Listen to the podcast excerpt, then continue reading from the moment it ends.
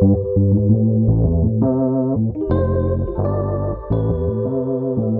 what's up, everyone? My name is Ross Gassman, joined by my partner Julio Marine, and we're the founders of Lineup Digital, an entertainment digital marketing agency specializing in live entertainment and music marketing. In the Lineup Digital podcast, we'll discuss entertainment marketing strategies that we've learned along the way and hear from the industry's top marketers, creatives, and owners. Together, we'll be taking a deep dive into the necessary marketing tactics, tips, and tricks that will help you sell at your next event or amplify your next release.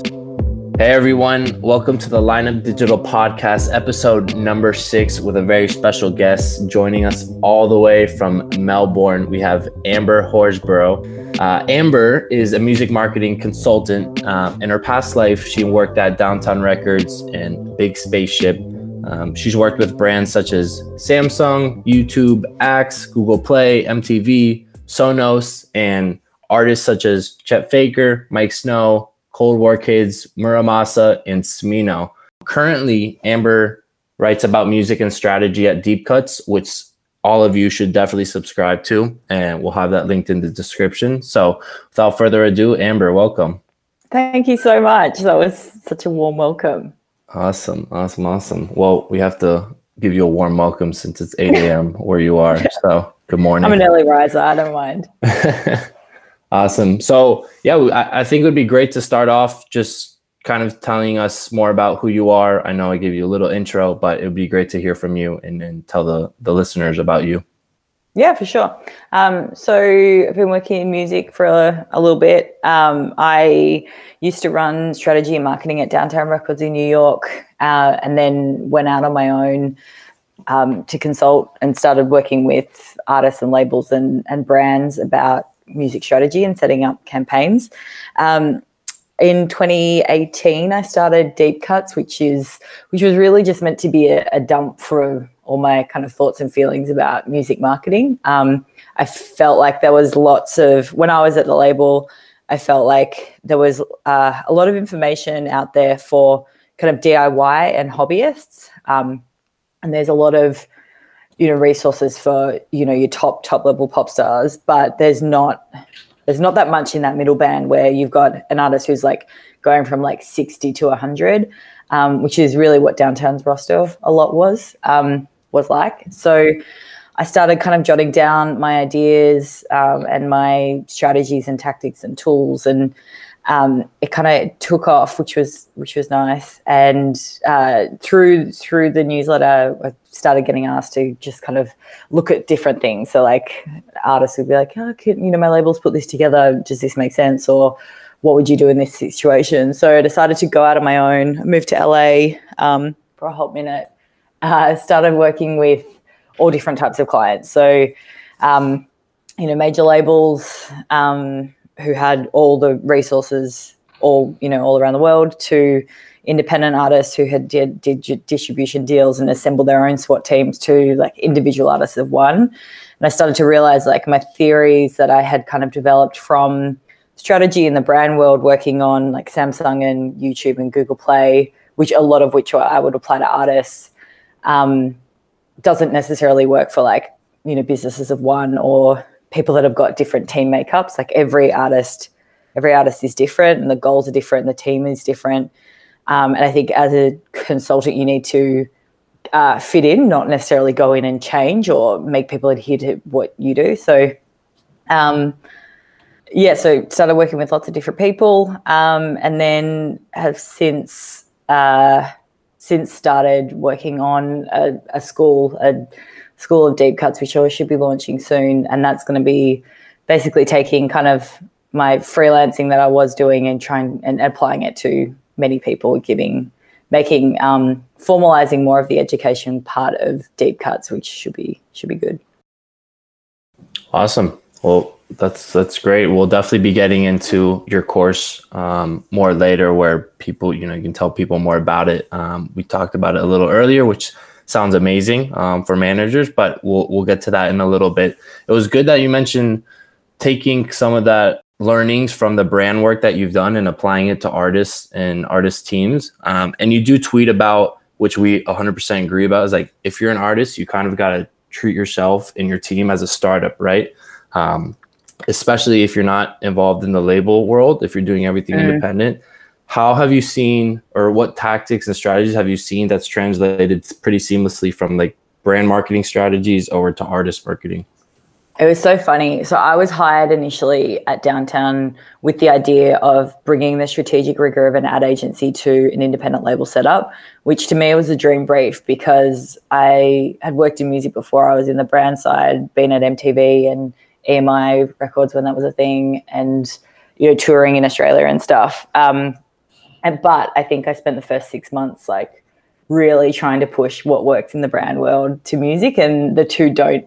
There are there are definitely um, ways that brands do things that definitely apply to artists, but there are also things that are like total fluff and waste of time. So like I was spending the first probably six months creating decks and big presentations and sending them to managers and artists. And they're like, can you just put this in an email? Can you just make this easy for me?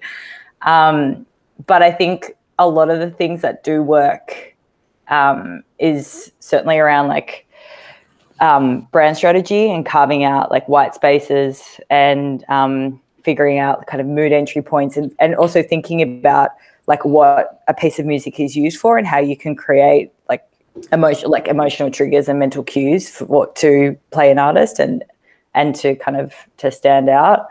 Um, also i think a lot of the research and and like data and rigor that goes into kind of brands and also like when agencies have got to sell work to brands they have to justify everything.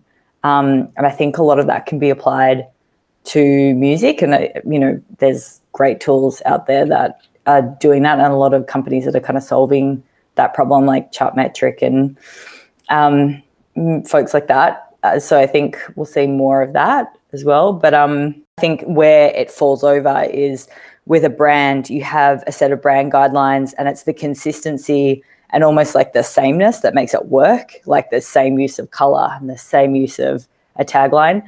Whereas an artist is a person, they change, they have a narrative that evolves. Um, and that's not something that's almost akin to like a movie or the way you would promote a movie rather than a brand, if that makes sense. So, keeping on that same string, Amber, what would you recommend to uh, the modern sort of artists who may have seen some sort of success on TikTok, for example, where they're getting some sort of recognition and they're just starting out and they have really no idea what they're doing? How could we apply those learnings to those types of artists and what would you recommend to them? I think the TikTok artist is, um, I think, a really challenging one because I think the main I don't know the main issue I see with um, if you you know develop a career on TikTok and then crossover is the idea of like artist development versus track development, and I think we see this in streaming um, more holistically, where it's a track can grow really really quickly and take off and take on its life of its own through kind of UGC and um, and people like remixing and remaking it and bringing it into culture but then the artist might not actually be on the same paced track for development as the single is. And then the music industry itself is set up in a way to develop artists in a particular way.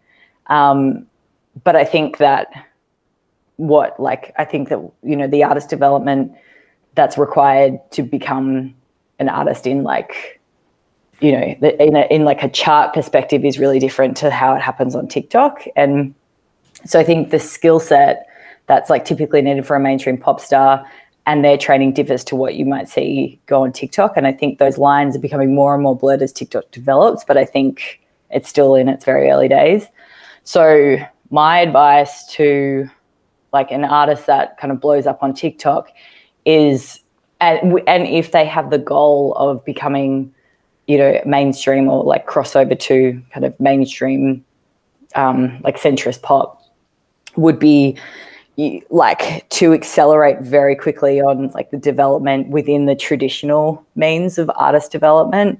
Um, because i think the worst thing that you can happen to an artist is they the track that they have becomes bigger than themselves. And i mean that's like the problem with every like one hit wonder which is like a track becomes so big the artist isn't developing at the same pace so they're what they might have developed their like sound and their way of performing and their way of communicating and acting with fans and their perspective and um, like you know vision of what they want and what they want to put into the world hasn't been developed but then all of a sudden they have all this like commercial and like cultural pressure to maintain this same level of virality that their track got um, and they might not necessarily have the tools. So i think probably surrounding yourself with a team that can help um, fill in your weak spots and help develop you um, on an accelerated pace as as your like music career takes off would be my advice I definitely agree on surrounding yourself with a team. I think it's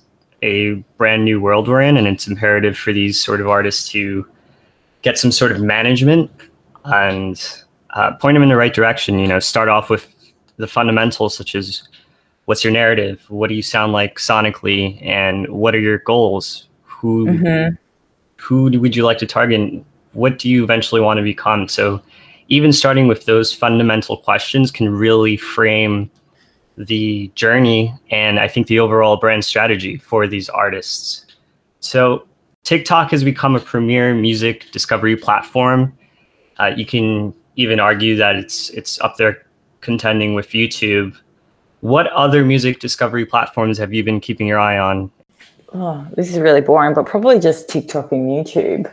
I feel like I, I feel like um, yeah, I feel like the the way that artists are popping off, it's it's all like TikTok, YouTube, streaming. It's like streaming and social first, and then that's all that becomes kind of um, almost like an MVP for labels to pick it up and then invest in it. Whereas before it was you'd have A&Rs who would like scout talent and then invest and then bring it to market. Whereas now it's like these artists are coming to labels with a built-in fan base and um, you know, a, a, handful of streams to say like, invest in me. It's not going to be as riskier investment as like picking somebody up straight from, you know, a show or something like that. But um, in terms of platforms, I don't have that much more to add.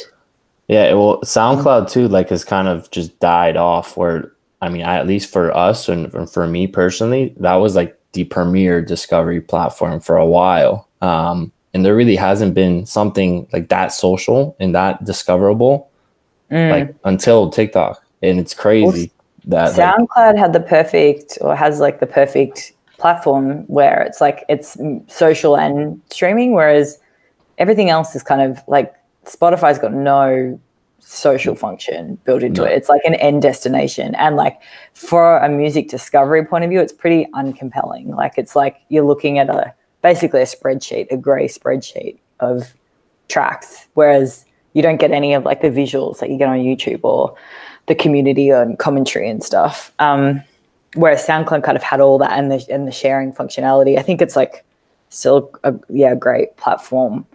Yeah, no, for sure. The discovery, well, I mean, at least the algorithm, like in, in terms of discovery, is definitely lacked and has been just put to shame by by TikTok, which is unfortunate because SoundCloud, like you said, does have the platform to do it. Um, and if Spotify would adapt something like that or adopt something like that, it would be insane. I do yeah. think TikTok's still quite early in terms of discovery, like music discovery. I think music still plays kind of not a secondary role, but like people are on TikTok for the content and for the creators um, right now. And I think it's that's definitely changed. Like I think music's become more like to of the forefront um, within the last year. Like COVID's been like the great accelerator of everything, and I think that TikTok's really benefited from everyone being on their phones and stuff. But I think it's still pretty early days to see the like the true potential of TikTok as a music discovery platform rather than like content and people and creators.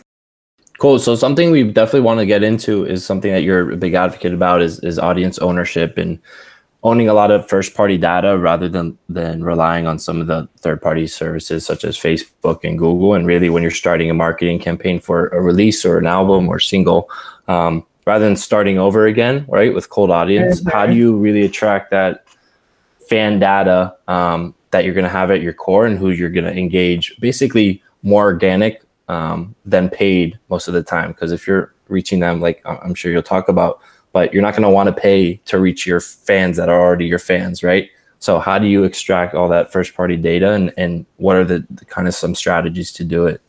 Yeah, and it's not so much just paying to reach fans, it's more of like having to start over.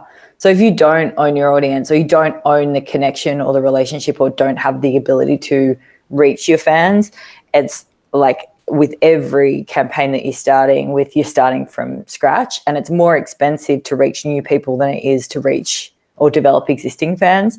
But like with any artist, the churn of fan is really is like quite high because you know people move on and yeah, you know, it's it's difficult to retain the same level of audience with every single release. So you really need to be building upon everything that you do. And when you don't own if you have a successful campaign, like say you put out an album, it does really well, you amass all these fans, you become, you know, cornerstone of culture and all that stuff, and then you come up with the next album and it isn't as successful as the last one, and you haven't like put all those people into a pool, then you're going to be starting from scratch, and that's that just makes it expensive and and difficult. And so I think more important than like I, I think the the fan data and ownership needs to be baked into everything you do. And you know, email is like the easiest way, and there's tons of way to ways to get emails and tons of tactics. So like follow to unlock campaigns, like um, selling on your own website, using contests and incentives to sign up to emails, um, like email gating your website with free demos, that kind of stuff. Like I think that at the very like just at the very like base level, getting email is really important because you can then do things like create lookalike audiences on paid or like uh, for paid um, social media, which is then going to help you attract cheaper fans and so on. Um, but also things like you can negotiate contact information from third parties. So if you work with a merch company or a promoter or a ticket seller, you can negotiate that into your contract of trying to get um, contact information because the thing is is like the artist is really the one that like fills the room and sells the music or like makes the music and brings the audience on social media but they if they're not get, getting that information they're not the ones that actually end up owning that relationship. It's building other people's businesses for them. So yeah i think it's i that stuff gets me really um I think that's a really big issue and something that's yeah. not yet solved. And I think it's so, so important. Um, but I think it's a lot, it's really easy to just like look at 250,000 Instagram followers and be like, you know, I'm, I'm sweet. Like, that's I'm enough. Smooth yeah. sailing. Yeah. No, it the, all changes. Like, we, yeah, we definitely see. I mean, it's surprising how many artists that we've done work for and, and on the touring side, they just don't, they don't even ask for the, the data but it's it's surprising how many artists like don't even realize the importance of it. Um, and i'm sure now they're starting to to really you know get the hang of it or realize how important that first party data is. Yeah definitely. And i, I do hope it i hope it changes or like there's more platforms or platforms that are more willing to strike more like artist friendly um, agreements and stuff. But um yeah email like that's really boring and but easy. I think text too like um i mean this is more like us focused. I don't think there's a sufficient solution for like worldwide so it's not so helpful for artists that have got you know fan bases all over the world. But if you're in the us like text marketing um, can be really helpful and really powerful too. So i think just whatever whatever like i guess data point you're going to get pick pick one and then stick at it and continue to build that database um, kind of relentlessly with everything that you put out. I definitely agree. I think the pandemic, uh, you know, sort of highlighted this even further, where artists can't necessarily rely on their touring money and yeah. other standard forms of monetization. So everyone's sort of had a pivot, and I think everyone's now starting to wake up and realize the value of the database. Um, and how that can translate to their success and potentially add years to their career moving forward.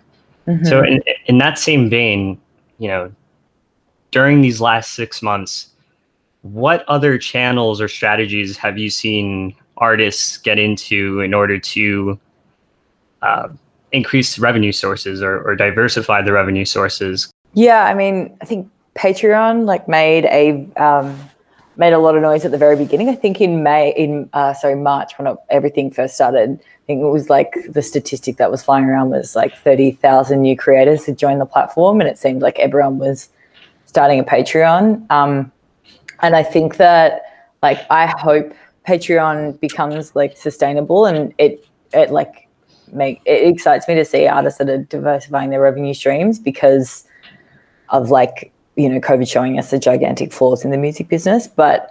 Um, I don't think a successful Patreon presence is as simple as like signing up to a platform and making exclusive merch for your patrons. Like, I think it needs to the the most successful artists that are on Patreon have that direct to fan ethos that runs through all parts of their business. So like Zola Jesus has got a great Patreon, but like every part of Zola Jesus's approach to the way she puts out music and interacts with her fans and um, the products that she creates and everything is all centered around the ethos of like direct to fan.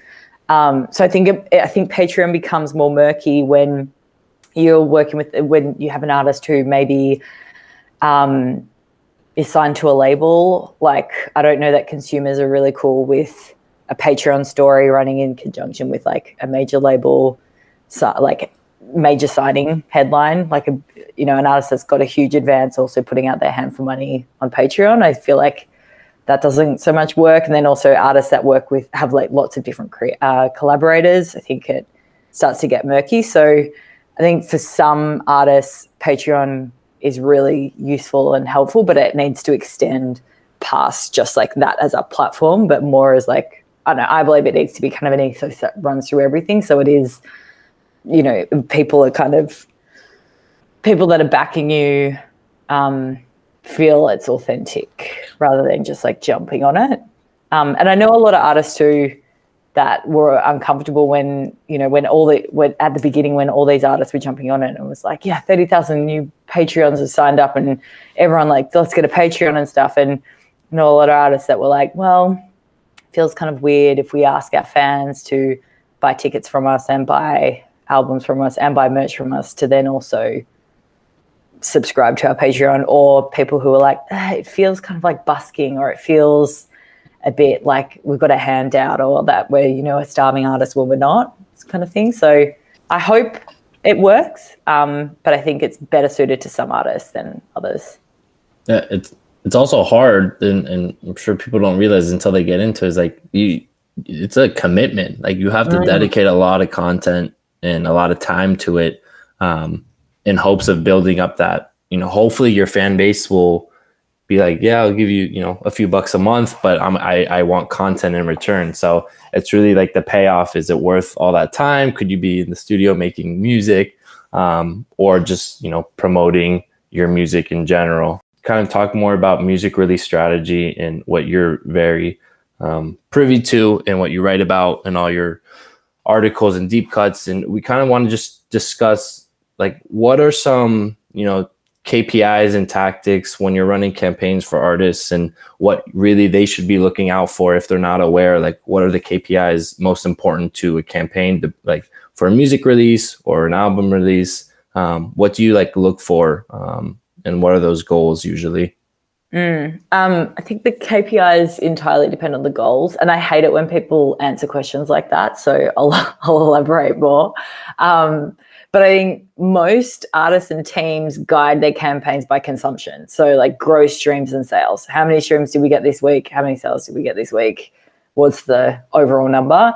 Um, where this can paint such a limited picture of what's truly going on in the campaign. And especially if you're coming from it from a marketing perspective, because if you're a marketer or like if yeah if you're a marketer on the team you want to know that the game that you're playing is actually the right one before it's over. So like you want to know if you've shot a music video for $35000 like you want to know that that was a good use of money and resources. Um, but like gross sales and streams isn't necessarily going to be um, going to give you that indication. So if you lay out all these goals in the beginning but you don't match the right KPIs, and more importantly, you don't have kind of the buy-in from all the stakeholders on those KPIs, and it's useless laying out goals in the first place. So, like, I'll give you an example. Um, two campaigns I was working on at the same time were um, for Mura Masa and for Nick Murphy, and so for Mura Masa, he was a UK producer with the goal of crossing over to the US. Um, whereas for Nick, he was changing his name from Chet Faker. So the goal for him was, all, and his campaign was all about a rebrand. So if we were looking at streams and sales on both these campaigns, from what all of the marketing strategies and the tactics were, it would have been so limited. So like for Mura Masa, the the goal was crossover to the US. So the strategy was like put ASAP Rocky on a verse um, because he had such a huge US audience. So for him, the KPIs were going to be um, uh, like playlist reach because you wanted to be able to you wanted to be able to see that he um, was added to more US centric playlists and also more hip hop, not just UK and dance, which is what he was generally in. Um, uh, radio audience, specifically urban radio, um, and then also territory growth in, in the US because what we want to see is like, are our efforts actually building him in the US? And so if you just look at sales and streams, it's not going to show you like what the actual US strategy was. Whereas for Nick, on the other hand, um, he was rebranding himself into Nick Murphy. He was going to do this through a Missing Link EP, an EP called Missing Link. Um, and so all the marketing was about um, brand perception. So changing his name from Chet Faker to Nick Murphy, the objective was to bring all the fans over. So the metrics for him would make more sense to be like sentiment, monthly listeners, and DSP followers because you want to know like sentiment tracks, like what the fan and industry blowback on the name change was going to be. Um, as well as like the audience adoption for the new Nick Murphy sound and profiles, which are going to lay the foundation for future releases. So if you look at those two, you've got like the most important metrics being playlist reach, um, territory growth, and radio audience for one, and then um, sentiment monthly listeners and DF, DSP followers for the other. And so those three KPIs ladder up to those specific goals, which all the team is kind of is bought in on. And if you know what you're tracking, you know what you're measuring, you know what you're monitoring, then you can work back and go, okay, the marketing's working, or marketing's not working. We need to try something else. Um, so I think it, yeah, it depends entirely on the goals that you set out. But I think it's really important to, first of all, establish goals that everyone's agrees on and bought and is bought in on because like I'm sure you've done this before where you like start working on campaigns and you think everyone's bought in on this goal and then halfway through it everyone's talking about sales and streams you're like wait what I thought we were doing well, aren't we talking about doing this um, so yeah setting out really clear goals marrying those KPIs to what those goals are, and then getting all the key stakeholders on the project bought in on those KPIs and goals. Yeah, definitely. And I also think it really informs uh, this question that we always get from artists is, you know, how much should we budget? And just like you mentioned, we have that really boring answer. Well, it depends on your goals, correct? Yeah. So, yeah. but it, you know, it's true. It's like you've really got to start from the onset with that brand strategy, with that marketing plan down. You've got to go in knowing what it is you want to achieve. And mm-hmm. that should inform your budgets. Obviously, it also depends on the platforms that you are using and the channels and the tactics. And, you know, that only comes from experience. And the, the goals really inform what the budget is. And on a more tactical level, would you say for an up and coming artist? Is it better to niche down on a few locations and really hone in on their audience, or should they just target nationwide and, and sort of go for those passive listeners who may have a chance of becoming part of their fan base?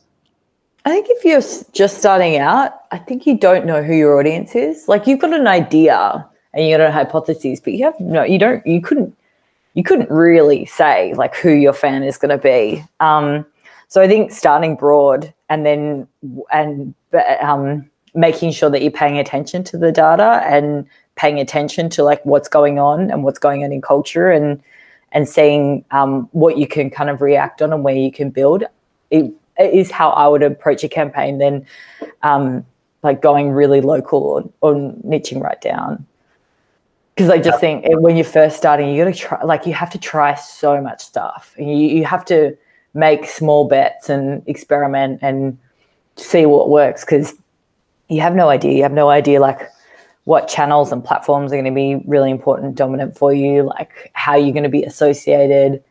who you're going to be associated with, who notices you and stuff. And yeah, you might think that your sound is like, you know, critical, like, you know, that you're going to be a critical darling, but you might, you know, you might not know. You like, you know, you just, you just never know. So I think Yeah. you got to, yeah, start broad and, and, and react and jump on opportunities as they, as they come up. and and that takes that takes money by the way um like unless you have loads of insights and data that some artists do um which is great it's a good starting point but then you're like you know you've one you have to spend a lot of money at the front then you got to scale Yeah. back a little analyze what's going on see who what's working and then you know try again um which in the music industry every everyone wants it you know now now now what are the results right um and it's hard to kind of set those expectations sometimes like look like you're not to get we're not going to get a million streams the first week right it's kind of like a a learn and test and learn play um, yeah. Unlike like i said unless you're a, a bigger artist that has that data um, readily available so that's definitely something interesting that we run into and i'm sure you run into all the time is, is like really managing those result expectations I think you you've also mentioned this before. Uh, I it's probably from another podcast, Amber. But the fact that you're also going to get different results depending on what data sets you're looking at. So the data from the DSP or the data from the artist touring or just the intuitive branding that you have on an artist. So I, I think it's important to definitely have media in the market first and then sort of inform your decisions as you go along and optimize. Absolutely. Um, but I think it's so, it can be really difficult to do that, especially when you overinvest in kind of assets. So if you over, if you invest loads in a music video and then it doesn't do very well, but you still continue to put all your budget and resources behind trying to make it go without looking at something else that might work. Like it can be really difficult to detach um, from something that's not working and optimize. It requires, I think, it requires you to have lots of different things going at the same time, so you're not so dependent and reliant, and, and there's not so much pressure on one thing working, one channel, one tactic, kind of working for you, but lots of different things, so you can kind of move on. Is important. For sure. Well, um, I mean, I can speak for myself, and I'm sure a ton of people would love to be in the position that you've been in with some of the artists that you've worked with. It'd be great to to share some of your favorite campaign experiences, or maybe you have one in mind with a particular artist that really did numbers, um, or it was just fun in general. That I've worked on. Yeah, that you've worked on. Yeah. Yeah, yeah. Um, hmm. I have a few. So I worked last year with Elohim, who's an independent artist. Um, she put out an EP called Brain Dead, and she's a big advocate for mental health. And so we were coming up with different ways to um, uh, not just talk about mental health, but actually give people resources and and tools, um, and you know, and and take action into trying to um, you know help people in with mental health issues. So um, instead of doing visualizers for her EP, we did um, a, basically paired her up with a breathwork coach who developed a series of bespoke breathwork exercises based on each of the tracks, um, and then they created a breathwork series um, that ran the, basically the length of the EP that was up on YouTube, and then they premiered that together at a festival um, in the US through like a meditation workshop, and it was just I don't know. It's, um, she's just such a creative and, and thoughtful and beautiful artist. It was it was just lovely working with her. Um, I think another one too is I was working with um, the there was an Irish band called the Academic, or they there is an Irish band called the Academic, and we were working on a campaign. Um, this is a little while ago, uh, but we basically um, came up with this idea, which was like this was 2017, so not a lot had been. Uh, Facebook Live had just kind of come out, and not a lot had been done with it yet. And so what we did was they noticed that um, you could actually use Facebook Live. Like there's a lag in Facebook Live, and you can set that lag. So like when cable news networks and stuff will um, they'll uh, you know, there's Bleep out on them. words. Yeah. Yeah, yeah. Um, so you can set that, and so we're like, um, you can set it up to thirty seconds. So we went back to the band and we told them that, and we're like, and we're trying to figure out, we're trying to get this single to go at radio, and we just needed, you know, when you work on a campaign and you just need those kind of like sparks to flames ideas that just kind of keep things going and keep the momentum about a track. So this worked really well. So we went back to the band and we told them, you know, we can manipulate this Facebook Live lag, go and um, like let's create like essentially use Facebook Live as a loop pedal. So they went and they redid like they redid their um, single as like a looping song. And then we shot this video, which was really. This is gonna. I'm gonna. We're gonna have to link to this because it's like quite technical. Sure. but um, it was really. This will be in the description. yeah. Um, we shot a video which was just basically shooting back at Facebook Live. And so every 30 seconds, a new layer would come up of the song. And so they performed the song live on Facebook Live using Facebook Live as a loop pedal. And then the music video was like this infinite, became this kind of infinite mirror. Each of the different um, loops had a different visual treatment. So as each loop was created, the song became more textured and the visual became more um, kind of vibrant and trippy. And anyway, um, we put it up. We did it on Facebook Live. I think like 300 people watched the Facebook Live. we were like, "Well, that was fun." Um, and then we like I, we saw the video and we're like, "Damn, this actually looks really good." And so we chopped it up and put it up on their YouTube and just explained like we use Facebook Live as a loop pedal. This is what we did. Enjoy. Um, went to bed, then woke up, and it was like trending number one on our videos, on Reddit videos, and like number three on the front page. And we are like, oh my Wow. God. And then the whole, like that next day, we like jumped on that, started a paid, ca- like paid media campaign, um, you know, reservice, like re service press. Um, we had originally pitched Mashable on like, um, on covering it, but they never even wrote back. And then they found it on Reddit and wrote about it. And then that tra- that um, article got like eighty thousand shares. Like these numbers were just insane. Wow. And um, and it was great. We got to like a million views in a day. Um, people loved it, and um, the cutest part about it was like I'm like I'm quite nerdy, and so I was. It was like the best day at work for me. I was just like, this thing is just amazing. And we were emailed the band, and they were just on tour, and they were like, they were just stoked to be on tour in the US, and we're just like, oh, that's cool. Um, but yeah, that was. I really liked that campaign because it was really cheap to do. Um, it didn't. It wasn't a big budget, but it got huge numbers, and it was creatively very fulfilling and the band is you know so lovely and talented like it, it it wouldn't have worked had they not been able to create such an interesting version of that song um so yeah that was a really good one We're gonna have to write that one down. Might have to steal that, Amber. yeah go for it Yeah, well, I mean, I think that's uh, to really learn about the artists and really, which is like a whole follower monthly listener issue. Like, you really need to do like a, a deep dive visually, and you need do need to have that creative direction from someone, um, whether it's you or someone on your team, to help establish like what is this going to look like? How are you know, how visually are people going to like perceive you um, and i think it's a good way and a good example of like how important visuals accompanied with music are um, Mhm. and you definitely mentioned a lot about having how important it is to have someone on your team that even with a, just an iphone can capture just visuals of you right? So Yeah. someone needs to know who you are as a person before they can follow you or be your friend. It's the same thing in, in the music world and being an artist as well.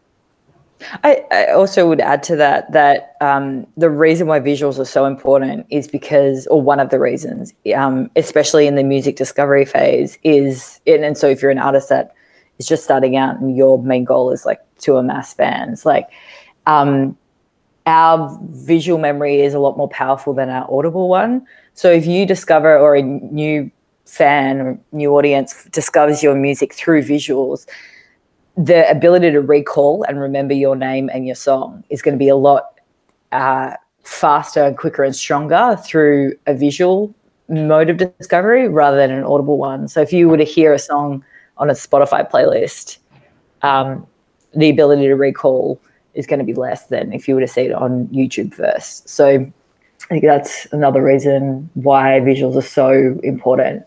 I mean, and and same with like carving out like what what you look like and and remaining consistent and all that kind of stuff is important. But it's also a memorability. Like the memorability cues is really critical. This also goes back to the conversation we previously had about artists and generating content, where I think this extends past the music industry, but Ross and I always have this conversation where every company is sort of positioning themselves to become a media company nowadays.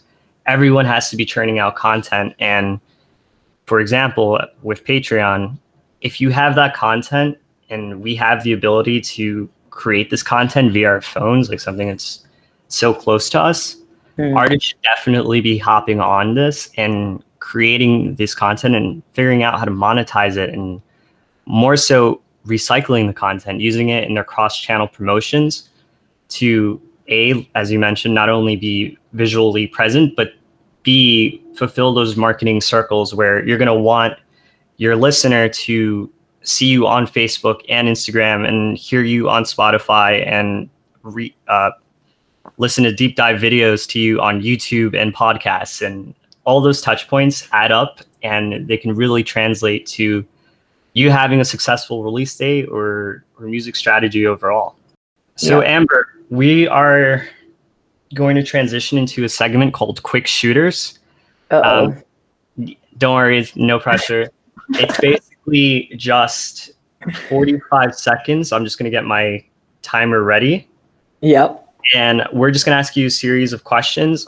I want you to try not to think so critically of them. It's Mhm. just really going to be like the first thing that pops into your head and you answer. So we're going to start off a little bit easy with just like sure.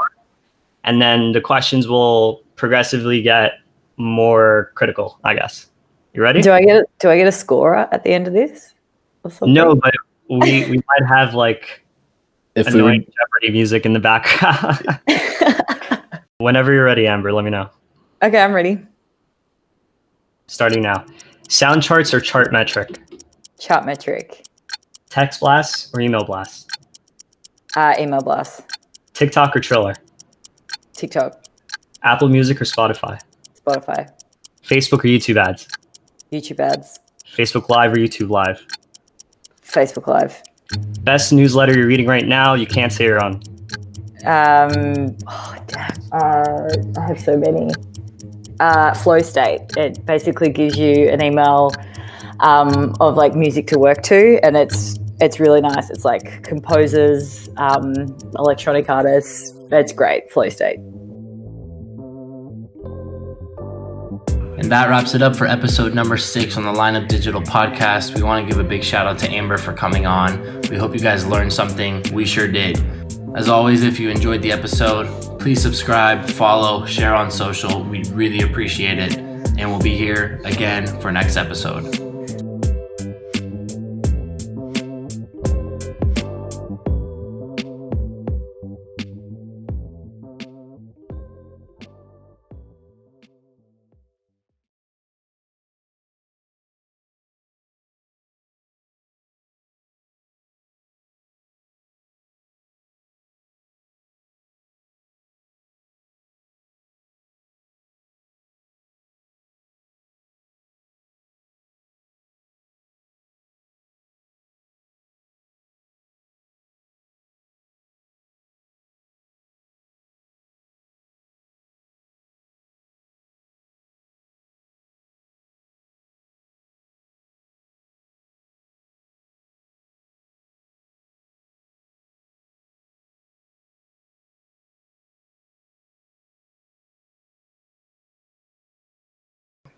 All right, and we're out of time.